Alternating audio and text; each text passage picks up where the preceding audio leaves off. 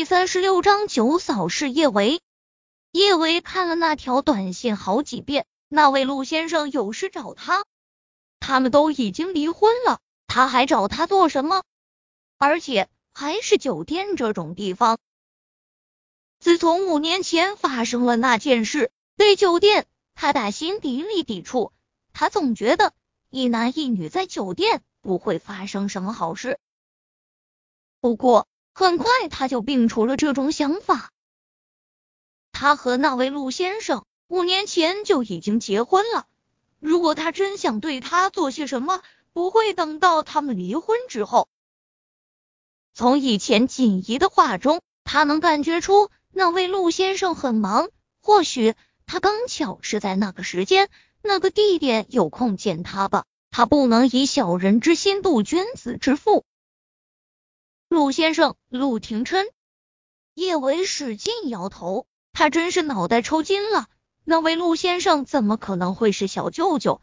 他真是想小舅舅想疯了。这次见到那位陆先生，他一定要好好跟他说一声谢谢。如果不是他当年的一百万，小陈撑不到现在。虽然小陈现在依旧是植物人，但只要他还有呼吸，有心跳。他就有醒来的希望，他相信总有一天小陈会醒来。过几天，小陈就转到国内最权威的那家脑科医院了。他期待着奇迹的发生。重新给手机解锁，叶伟简洁明了的发过去两个字：“好的。”电话那头的顾衍看到这两个字，兴奋的直接跳了起来。他这么一跳，那条打着厚重石膏的断腿跟要折断似的，瞬间又疼得他呲牙咧嘴。他偷偷往门外看了一眼，被他支开的锦怡还没有回来。他连忙删掉给锦怡通讯录上的少奶奶发过去的短信，然后又用锦怡的手机找出了陆廷琛的手机号。少爷。少奶奶说有很重要的事情找您，明天晚上十点，她在黄觉九千零八等您。发完这条短信后，顾衍差点儿佩服死自己，他这模仿天赋真的是高的，连他自己都被感动了。这完完全全就是锦怡的语气呢。他一直担心陆廷琛会孤独终老，他瞧不上叶安好。叶医生是挺不错的，可惜已经给韩景生了孩子。陆廷琛那么在意韩景，不可能抢韩景孩子的母亲。他思来想去，最合适的还是撮合陆廷琛跟九嫂。他听锦怡说，九嫂可是难得一见的大美人，叶安好连九嫂的一根手指头都比不上。明天晚上孤男寡女，天雷地火。只要九嫂把陆九给扑倒了，陆九后半生的幸福就有指望了。陆廷琛正在处理文件，他的手机忽然响了一下。看到收到的那条信息，陆廷琛的眸中顿时盛满了不屑的嘲讽。那个爱慕虚荣的女人，这是又缺钱了。离婚之前可是隔三差五的就找他要钱。他能让他签字，也是一次性给了他一千万。呵，还晚上十点，酒店客房，这是打算用身体来要钱？鄙夷的冷哼一声，陆廷琛拿过手机，沉吟片刻，他还是回了一句：“嗯。”他倒要看看那个爱慕虚荣、见钱眼开的女人又想耍什么花招。如果他真的很缺男人，他不介意送给他几个男人，让他玩个够。其实给陆廷琛发出这条短信后，顾衍心中是有些忐忑的。毕竟陆廷琛那性子太古怪，他都捉摸不透。他真担心，他想都不想就会拒绝。出乎意料的是，不到五分钟，他就收到了陆廷琛肯定的回复。顾衍用力攥着手机，笑得花枝乱颤。嗯，他一定要去搞点烈药，让那天晚上陆九大展男人雄风。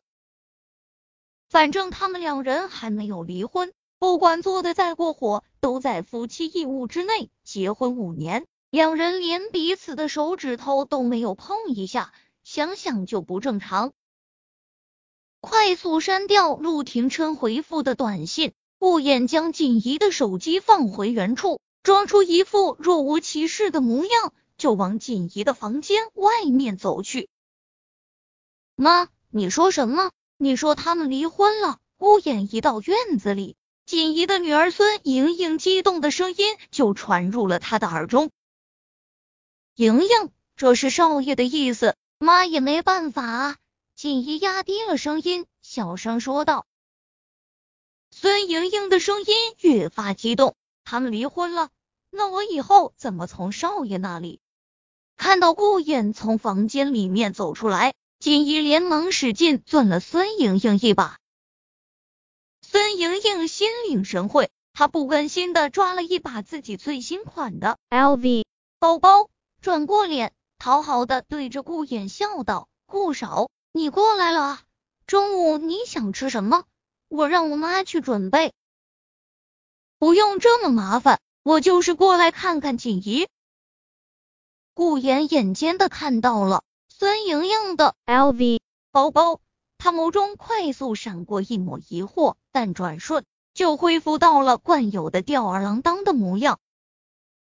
这款 LV 包包她是知道的，全球限量版。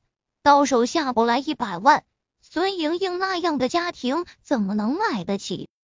顾衍不着痕迹的从孙莹莹的包包上收回视线，意有所指的说道：“莹莹最近混的不错啊。”哪有，就是瞎混。孙莹莹挺了挺胸，脖子上的红宝石项链在阳光下灼灼生辉。锦怡知道顾衍看上去玩世不恭。心思却最透彻，他怕顾衍会看出什么异样，连忙对孙莹莹使眼色。孙莹莹一直暗恋顾衍，他想多跟他说几句话，但锦怡一直拽他，他只能对着顾衍抛了个媚眼，就先进了屋。顾衍倒是没有多想，他只当是孙莹莹傍上了什么有钱人，毕竟孙莹莹的身材脸蛋。也算是不错，现在的小姑娘都世俗，傍个富豪什么的最正常不过。顾衍上车后，想到他还一直没欣赏陆廷琛的离婚协议，他连忙找出文件袋，把离婚协议给拿了出来。净身出户，看到这几个大字，顾衍默默感叹：陆九对九嫂真是够狠的。简直不是人，太欺负人家小姑娘了。不过嘛，这婚还没离下来，要是能够破镜重圆，就不存在净身出户这一说了。顾衍继续往下扫，当看清楚最下面的签名，顾衍惊的直接一头撞在了车窗上。叶维，九嫂竟然是叶维。